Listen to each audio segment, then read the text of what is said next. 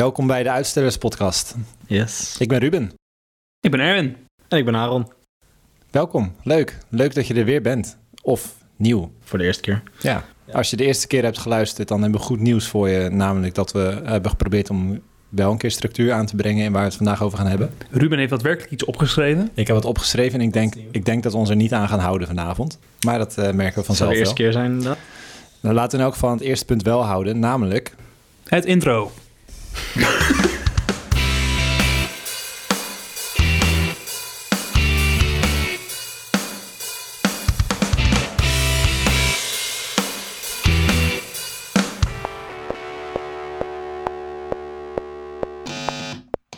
Aaron, wat heb jij de afgelopen weken meegemaakt en gedaan? Ik heb bizar veel achter mijn computer gezeten. En ik heb alleen maar zitten editen. Dus ik heb niet zo bijster veel interessants meegemaakt.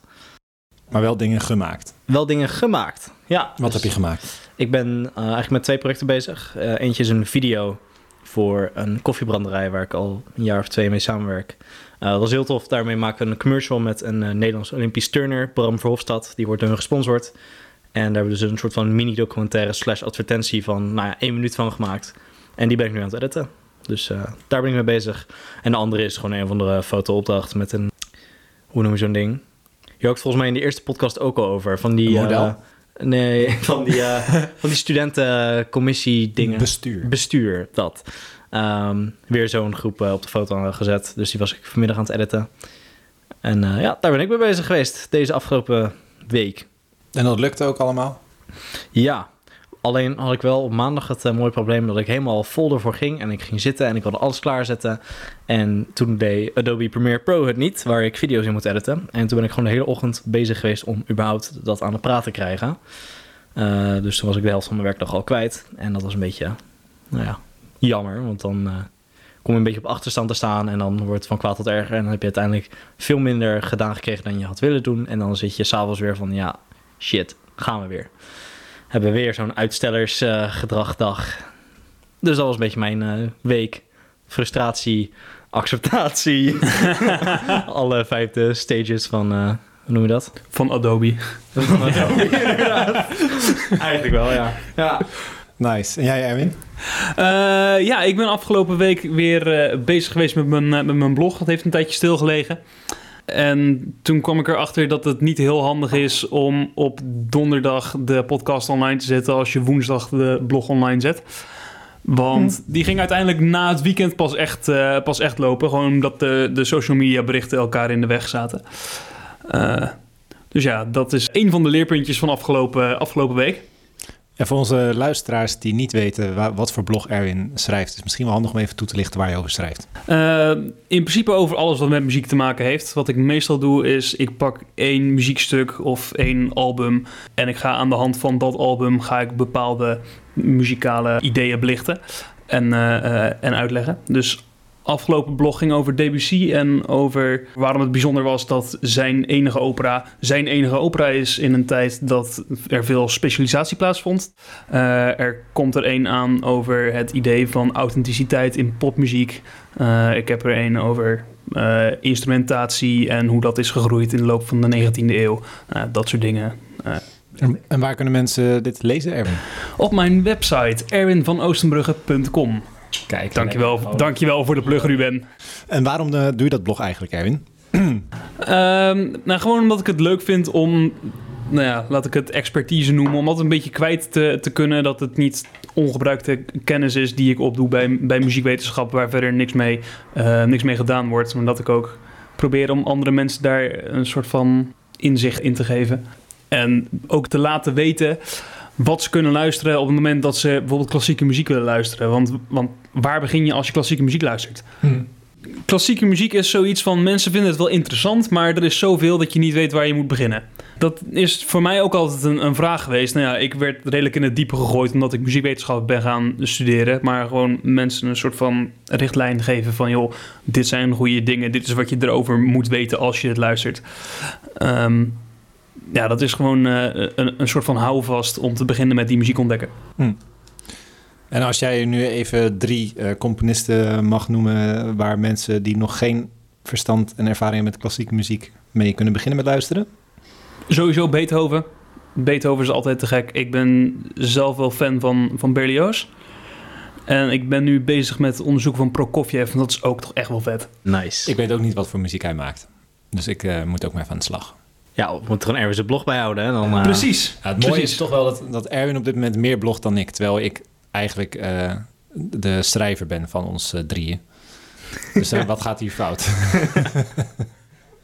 nou, ik ben de afgelopen week ben ik wel drukker geweest met het praten over de podcast en het schrijven over de podcast. En ehm, ik merkte vooral dat op LinkedIn daar heel veel, niet per se reacties opkwamen, wel een paar, maar dat, dat het vooral een groot bereik had. Terwijl het op Facebook en Instagram allemaal. mwah. Dus dat vind ik wel leuk om eh, te zien. De eerste aflevering heb ik ook helemaal niks over gezegd op LinkedIn, omdat het zo eh, gekakel was. Ja. We hoorden dus van de week dat iemand inderdaad had geluisterd. Eerste aflevering helemaal enthousiast eh, op nou, ja, promotie van andere familieleden die hem zelf nog niet geluisterd hadden. En dat ze toen na vijf minuten al stopten met luisteren omdat ze zeiden, ja, dit is helemaal niks. Ja, Dus mocht je nou die eerste aflevering geskipt hebben, hou voel het je, zo. voel, voel je vooral niet verplicht. Eh, ja. Nee, wij, wij proberen best wel eh, rekening te houden met eh, de feedback van luisteraars die we krijgen. Het feit dat er mensen luisteren, dat vinden we al heel bijzonder. Ja. Ehm, maar dit was een van de dingen die ons zelf natuurlijk ook opviel. Dat zo'n eerste aflevering, dat het nogal zoeken is. En we zijn nu bij aflevering 5 en het is nog steeds een beetje zoeken. Maar het begint een beetje de draai te vinden. Maar eh, ik kan me heel goed voorstellen dat mensen die de eerste aflevering horen denken van... oké, wa- waarom zit ik hier naar te luisteren? Volgens mij benoemden we dat ook letterlijk na vijf minuten in die podcast. Maar ehm, ik ben dus wel vrij bewust daarmee omgegaan om dat niet te breed te gaan promoten. Ook niet bij collega's en vrienden. Vooral mensen dichtbij waarvan ik het leuk vond dat ze even naar konden luisteren om eh kritisch feedback te geven. Nou, die hebben we gehad. en terecht. Ja. Maar dat, eh, dat willen we natuurlijk ook allemaal aan jullie meegeven. En ehm, de tweede aflevering, die vond ik zelf al een stuk aangenamer om naar te luisteren. Dus daar ben ik toen mee gaan promoten. En aflevering drie, daar ehm, waren we zelf vooral enthousiaster over. En aflevering vier ging denk ik het meeste diepte in. Daar ben ik de afgelopen week mee bezig geweest. Ik ben de afgelopen week heel druk geweest, gewoon op mijn baan. Even voor de mensen die nu inhaken, wat doe je ook alweer? Dat is waar. Eigenlijk moet ik dat elke keer voor gaan stellen. Ik ben content specialist. Oftewel, verhaal. ik zou heel goed moeten zijn in het vertellen van andermans verhaal. Daar komt het op neer. En dat is meestal op een website. Of een intern magazine voor een overheidsinstantie in dit geval. Of een privé Instagram-account van een muziekkant die echt heel awkward is op social media. Zoals ik. Oh, ik dacht dat je het over... nee. Hater. Leuk, nee. Dat was waar we het afgelopen week over eh, mee bezig zijn geweest. Erwin en ik zaten in de auto, net hier naartoe. En toen waren we eigenlijk al begonnen met de podcast. En ehm, dat is natuurlijk niet zo handig. Hadden we beter kunnen bewaren voor nu. Maar we kunnen er wel even over, over doorpraten. En dat is namelijk het thema... hoe krijg je je werk aan de straatstenen gesleten? Van hoe kom je nou eigenlijk aan klanten... zonder dat je jezelf alleen maar aan het verkopen bent? En ja, misschien kan jij beter zelf uitleggen waar je een beetje tegenaan liep. Ja, nou, ik ben natuurlijk werkzaam in de creatieve sector als, eh, als muzikant en producer. Ehm, en wat daar heel demotiverend in is, is dat je merkt dat er ergens een, een behoefte is waar jij in kan voorzien. Dat mensen weten wie je bent en dat je kan voorzien in de behoefte die er is. En dat jij alsnog wordt gevraagd om jezelf te verkopen, om zeg maar zelf te solliciteren voor de baan die jij, eh, eh, die jij dan kan vervullen. Ehm, en ik heb daarbij het gevoel dat ik als ondernemer dan niet serieus word genomen. Het klinkt heel arrogant als ik dit nu zo, zo hardop zeg. Maar het is heel vervelend om in een, altijd in een positie te zitten waarin jij degene bent die zoekt naar werk. En het niet de mensen zijn die zoeken naar de invulling van een bepaalde behoefte. eh, die naar jou toe komen als ze weten dat jij die behoefte kan invullen. Nou ja, daar is uiteindelijk toch waar het ook om draait, behoeftes vervullen. Wat ik hier een beetje in proef, als ik hier zo naar luister, is dat je eigenlijk een soort van... Je ik heb het idee dat je nog een beetje aan het begin staat van je positionering. Van wie ben ik, wat doe ik, waar eh, voeg ik waarde toe aan bedrijven, mensen aan wie jij in ieder geval jouw product wil eh, verkopen. En ik denk ergens gewoon dat op het moment dat je dat gewoon goed hebt, dat jij ook echt voor jezelf helder hebt is van dit is wat ik doe, dit is voor wie ik het doe. dit is waarom ik het doe. En ook vooral dit is wat ik niet doe. Als jij dat soort dingen allemaal gewoon helder hebt, dan is het, ik denk dat het veel makkelijker uh, te navigeren is. Die, die kwestie van hoe krijg ik mezelf aan de straat kwijt in mijn product. en uh, hoe zorg ik ervoor dat het naar me toe komt. Want als de wereld in die zin voor jou open ligt en jij doet eigenlijk alles voor iedereen die het maar zou willen, dat betekent dat eigenlijk dat niemand dus weet wat je nou echt doet. Dus weet ze ook niet waarvoor ze naar jou toe moeten komen. En dan vervolgens uh, blijf je inderdaad alleen maar zitten dat je wel uh, exposure hebt, dat mensen weten wie je bent, maar niet wat je nou echt doet. En ik denk, hoe meer je jezelf in dat opzicht inkadert en uh, duidelijk maakt van dit is wat ik doe, dan kun je ook veel meer gaan mikken op juist die mensen die wel met die insteek naar je toe komen. Dus je kan wel inderdaad, om een soort van voorbeeld aan te koppelen, je kan wel zeggen van ja, ik maak muziek en in heel je familie, in heel je vriendenkring, iedereen weet dat je muziek maakt. Maar niemand weet um, in wat voor context jij muziek maakt. Weet je, maak jij radio jingles, maak jij gewoon normale nummers of whatever. Dan gaan mensen ook nooit mensen naar jou toesturen van, oh, weet je, die en ja, die ken, ik ken er wel eentje die dat voor je kan doen. Terwijl iedereen weet van, oh, Erwin, die is echt componist en die uh, maakt alleen maar scores voor echte films die gewoon in de bioscoop draaien en zo. En jij bent echt zo'n composer. Dan weten ook mensen precies wat ze aan je hebben. En als dan mensen die behoefte hebben, dan ben je ook veel makkelijker uh, die daarmee te verbinden. Hm. En ik heb nu een beetje het idee dat je daar gewoon nog niet bent. Dat je nog niet soort van heel duidelijk hebt van dit is precies wat ik doe. En dat je ook nog niet echt weet voor wie je het nou echt doet. Nee, precies. Maar uh, daar heb ik inderdaad wel over nagedacht. Maar um, ik dacht, er zit ook wel een, een gevaar in om je zo vroeg in je, uh, in je loopbaan in te kaderen. Uh, omdat dan juist de mensen die je tegenkomt die iets van werk voor je, uh, voor je hebben, als je die afslaat omdat het niet exact datgene is wat je doet, um, dat kan je natuurlijk ook weer wer werk kosten. Ja. Nee, daarom denk ik ook zeker niet dat je nu per se dingen zou moeten afwijzen. Maar dat het eerder een kwestie is van hoe meer werk jij doet, hoe meer je gaat leren uh, on en ontdekken wat je echt leuk vindt om te doen, waar je echt gewoon geluk uit haalt. En dan kun je jezelf gaan positioneren. En op het moment dat je dat doet, dan los je een beetje de, dat vraagstuk op van uh, hoe zorg ik nou dat mensen mij vinden? Nou ja, dan weten mensen inderdaad ook meteen waarvoor ze jou moeten benaderen en waarvoor niet. Dat denk dat het gewoon een beetje te maken heeft met het feit van waar ben je in jouw carrière in dat opzicht. Hm. Ik bedoel, ik heb zelf ook nog een beetje het idee van ja, ik begin ook zo, eigenlijk nog maar net. Uh, ik ben nu pas echt fulltime bezig daarmee. Nou, moet ik ook inderdaad nog zoeken van uh, wie ga ik benaderen? Hoe zorg ik dat die mensen mij blijven benaderen? Of dat ik consistent klanten heb die terugkeren. Nou, dan moet ik ook nog ontdekken, want ik sta ook nog in dat opzicht aan het begin van mijn carrière. Maar ik denk hoe meer je inderdaad met die positionering bezig bent en je daar steeds stappen in zet, denk ik dat dat ook steeds makkelijker wordt, omdat je dan steeds helderder hebt van dit is wat ik doe, dit is voor wie ik het doe. Nou, laten ze nu maar komen.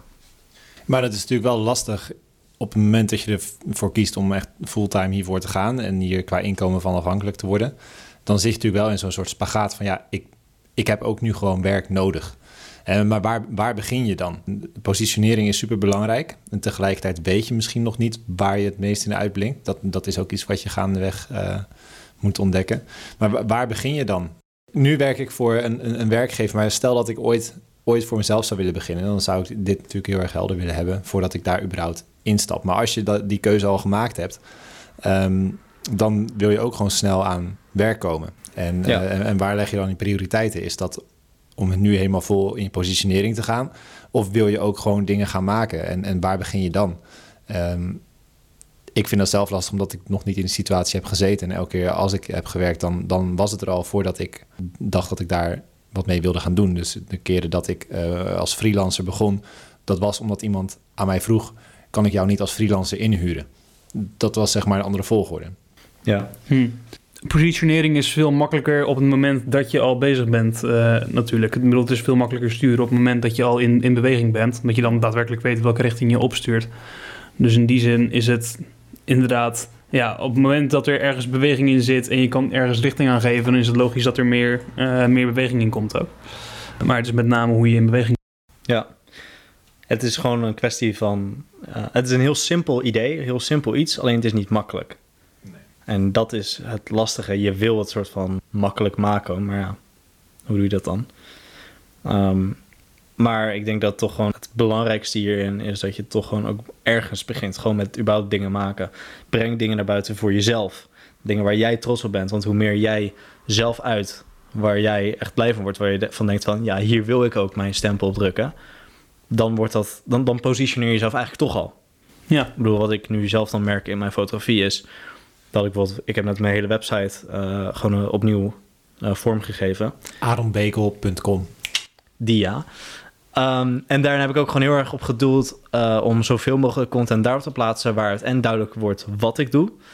Um, en dat dat dus niet alleen maar heel uh, arbitrair foto's maken is, maar dat er ook gewoon duidelijk wordt van ik werk met bedrijven samen en ik help hen gewoon met complete een visuele identiteit vormgeven. Dus dat ik helemaal een huisstijl kan ontwikkelen voor mensen in de fotografie en uh, dat dat er gewoon een samenwerking is. Maar ook dat ik daar een beetje duidelijk in maak van wat voor werk doe ik nou. Dus die opdracht die ik net noemde van uh, dat bestuur waar ik dan foto's van heb gemaakt, dat soort dingen zet ik daar niet op. Want uh, dat doe ik wel en ik vind het prima om te doen. Maar dat is niet wat ik per se wil aantrekken. Dus ga ik ook niet dat soort dingen publiek naar buiten gooien. En wat ik wel dan op, uh, als nummer één opdrachten opzet, is een project wat ik met Hyundai in Canada heb geschoten. Dat we auto's hebben gefotografeerd. En nummer twee is dat we productfoto's deden voor Sony. Dat zijn van die dingen waarvan ik het wil aantrekken. Dus ga ik dat ook publiceren. Ook al heb ik voor al die twee, alle twee die opdrachten niet betaald gekregen. Hm. De eentje, ene was eigenlijk een vriendendienst. En die andere was een vriend van mij. Uh, die vroeg gewoon of ik mee wilde. Want hij kreeg inderdaad die auto mee en wilde daarmee gaan schieten. Maar dat is wel uh, werk waar ik heel trots op ben. Waarvan ik ook heel graag meer wil doen. Dus ga ik ook uh, eigenlijk op die fronten meer pushen. Zodat mensen me daar ook eerder voor herkennen. Nou ja, nu ben ik dan toevallig vandaag ook benaderd door een bedrijf wat daar uh, weer in aansluit. Wat een stuk dichterbij dat uh, in de buurt komt dan een bestuurshoot of nog meer restaurantwerk. Want dat is allemaal leuk en vind ik ook leuk om te doen. Maar dat is niet per se waar ik meer werk in zoek. Weet je dan ook hoe zo'n bedrijf wat jou vandaag benadert, hoe dat bij jou terechtkomt? Geen idee. Werkelijk waar niet. Uh, ik zag dat ze mij gisteren of ze hadden een foto geliked of ze hebben me gevolgd, iets dergelijks. Hoe ze er precies zijn gekomen, weet ik niet. Uh, maar ja, ik kreeg inderdaad opeens wel dus gisteren een notificatie daarvan... Van dat ze of iets hadden geliked of gevolgd of whatever. En vanochtend kreeg ik een e-mail uh, van een van de twee eigenaren van het bedrijf. Die zei van, hey, ik zag je content voorbij komen. Uh, vonden we heel tof en het lijkt ons zo erg leuk om een uh, samenwerking aan te gaan. Dus ik werd meteen uitgenodigd op kantoor. Nou, superleuk. Dus, Ze hebben een kantoor, dat is ook fijn. Dat is ook fijn. Het is een start-up not notabene, dus die zou zeggen dat wordt ergens op een zolderkamer gedaan, maar... Uh, zoals onze podcast. Zoals onze podcast, inderdaad. ja. Dus ik weer eerst, eerst de goede spullen hebben en daarna pas beginnen met werken, toch? Zeg, het zal wel omringd staan door dekens en uh, dergelijke. ja, we, we, moeten even een behind-the-scenes foto gaan uh, uitbrengen op het moment dat deze podcast uitkomt. Ja. We moeten onszelf even aanherinneren. Ja, zeker wel. Maar goed, ze kennen jou dus ja. Jij kent hun in elk geval niet. Dus uh, nee. ze zitten niet in jouw directe netwerk. Nee, zeker niet. En ik had ook even naar gewoon gekeken naar wat zij naar buiten hadden gebracht aan eigen content. En toen zag ik ook dat dat wel uh, best wel goed aansloot bij wat ik doe. Hm. Dus dan denk ik, heb ik ergens ook het idee dat ze inderdaad wel mij hebben gekozen voor het werk wat ik naar buiten wil brengen. En bijvoorbeeld op mijn Instagram is dat eigenlijk alleen maar persoonlijk werk. Dat is echt een stukje van, dit is wat ik naar buiten wil brengen. En niet, uh, niet dat is niet per se portfoliowerk. Nee. Um, en toch hebben ze mij op basis daarvan uh, benaderd. En nou ja, dan is dus dat cirkeltje rond van ik breng werk naar buiten wat ik leuk vind. Dat trekt mensen aan die uh, en mijn werk leuk vinden en die ook nog eens aansluiten bij wat ik graag wil doen. Nou, en dan kom je dat een beetje in dat stroompje terecht waar je wil zitten. Van, oh ja, ik trek de juiste mensen aan, de juiste mensen benaderen mij. En dan gaat dat balletje een beetje rollen. Dus positionering. Mooie woorden. Ik, vind het wel, ik vind het wel lastig. Ik, vanuit mijn werk ben je dus heel veel bezig met uh, bedrijven adviseren en vooral vertellen wat ze moeten doen. Maar in de praktijk zijn dit soort dingen vaak helemaal niet te sturen. En je kunt wel alles goed inrichten en, en alles klaar hebben staan om ervoor te zorgen dat als iemand bij je terechtkomt, dat hij zo goed mogelijk kan zien wat je doet. Uh, maar je hebt niet heel veel controle over de weg daar naartoe. Uh, dat denken de meeste marketeers wel. Maar in de praktijk blijkt dat dat vooral uit de lucht gegrepen is. Um, nou ja, ik heb. Um, vorig jaar had ik een uh, vak over marketing. Ja. En een legendarische uitspraak die ik daar hoorde, die ik nooit meer vergeet, was: Marketeers zijn permanent op zoek naar reden van bestaansrecht. Ja, ik heb eh, een onderzoek niet heel lang geleden gelezen waarin stond dat marketeers vooral heel erg goed zijn om marketing te vermarkten. Ja. maar dat wanneer je de, de, de echt diepgaande cijfers erbij gaat pakken en de, de, gewoon de data-analyse, dat, dat heel veel daarvan gewoon niet hard te maken valt. Nee. En dat, dat is als marketeer niet leuk om te horen. Tegelijk, ik zit wel in het marketingwereldje, maar ik ben niet een marketeer puur zang. En ik zie ook hoe veel je gewoon op de tast doet. En je kunt zien dat iets werkt, maar als je het daarna op dezelfde manier doet, betekent het niet dat het absoluut weer gaat werken. Nee. En dat is ook wel mooi aan het vak en tegelijkertijd frustrerend, zeker als je behoefte hebt aan die zekerheid. Dus zelfs wat Aaron nu vertelt over hoe het voor hem werkt, dat is niet per se een recept voor hoe het voor jou kan werken. Maar Nee. de basis die moet gewoon op orde zijn. Als iemand bij jou terechtkomt, moet diegene weten wat hij aan je heeft. Ja. Ik heb het idee dat je net heel vaak mensen hoort zeggen van... oh, volg dit stappenplan en dan. Ja. Weet je, en dan word je succesvol. Ik zag er toevallig een boek over liggen op je kamer. How to be rich. I will teach you how to be rich. I will teach you how to be Ja. rich. Alhoewel dat meer een boek is over financiële uh, Hoe je met het geld omgaat wat je al hebt. Juist. En hoe je wel ook meer kunt krijgen. eh, meer kunt verdienen. Maar... Nee, maar je hebt wel inderdaad vaak hoor je mensen zeggen van... oh, als je maar dit, dit en dit doet, dan word je succesvol. Dan krijg je meer klanten of iets in die richting. En ja, ergens vind ik het soort van aan de ene kant lullig om te zeggen... maar aan de andere kant, ja, ik heb ook gewoon ook geluk gehad. Ja. Ergens is het gewoon geluk dat zo'n bedrijf mij blijkbaar toevallig op Instagram tegenkomt. Een platform wat eh, op algoritmes werkt die eigenlijk niet te voorspellen zijn. Uh, en toch vinden ze mij blijkbaar en denken ze dan ook nog eens van... oh, dat vind ik interessant genoeg om uh, te benaderen. Dus ja, heel veel dingen waar je totaal geen controle over hebt... die kunnen wel net dat verschil maken. Er is één uh, gozer op YouTube, die heet Ryan Serhant. Dat is een uh, makelaar uit New York. Die verkoopt allemaal van die miljoenen gebouwen en dat soort dingen. En die heeft een hele interessante vlogserie... gewoon over nou ja, zijn werk en hoe hij binnen een jaar of acht tot een multimiljoenen bedrijf is gemaakt door het verkopen van appartementen in New York. En die zegt ook altijd uh, van die dingen als... Eigenlijk is sowieso alles is sales. Iedereen is een salesman, maakt niet uit wat je doet. Uh, hij is dan uh, toevallig in de real estate sector is hij dan een salesman. Maar iedereen, ongeacht wat je doet, is iets aan het verkopen. Dus je moet gewoon uit je hoofd zetten van... oh, dat wil ik niet, want je doet het, of je nou wil of niet. En iets wat hij ook altijd zegt is... Um, waarom zou ik me druk maken om dingen waar ik geen invloed over heb? Weet je, dat levert niks op. Mm -hmm. Het enige wat ik kan doen, het enige waar ik verschil in kan maken, is de dingen waar ik wel invloed over heb, uh, daar vol op te gaan. Dus nou, dan heeft hij bijvoorbeeld over naar zijn klantencontact, uh, kleine dingetjes die net het verschil kunnen maken in hoe mensen jou ervaren als, uh, als cliënt of whatever.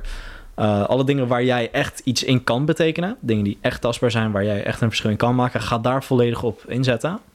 Want voor de rest kun je ook niks. Voor de rest is het maar geluk hebben. En uh, hoe sneller je dat realiseert en accepteert, dat ook gewoon heel veel dingen buiten je hand liggen, hoe makkelijker het is om dat soort dingen ook los te laten uh, en daar niet meer over in te zitten. Lijkt me een heel mooi afsluiten voor deze podcast. En genoeg om op te gaan kouwen. Yes. Ook al hebben we geen antwoorden gegeven. Nee, maar dat is ook een beetje het punt. Hè? We, wij hebben ook vragen. Wij hebben niet alle antwoorden. Daarom. En omdat wij met z'n drieën sowieso niet alle antwoorden hebben, leek het ons wel een mooi idee om uh, bij onze volgende podcast een eerste gast uit te gaan nodigen. Dus uh, als je ons nog niet volgt, volg ons dan. Dan krijg je over een week weer een melding dat er een nieuwe podcast klaar staat. Dat kan op uh, uitstellers op Instagram. Dat kan door gewoon op Spotify op volgen te klikken of op welk platform je dan ook naar ons luistert. Apple Podcast, Google Podcast, maakt niet uit. In de show notes vind je al onze adressen voor de websites die genoemd zijn en onze Instagram-accounts, mocht je niet genoeg van ons hebben gehad na dit half uur. En eventueel jargon dat gebruikt wordt. Uh... Ja, ik uh, doe net, netjes een woordenlijst erbij, zodat je terug kunt zoeken naar al die rare woorden die we hebben gebruikt. Ja. Erwin die heeft hem al vaak nodig gehad. maar uh, dan zien we je volgende week met onze eerste echte gast. Ja. Tot dan. Later.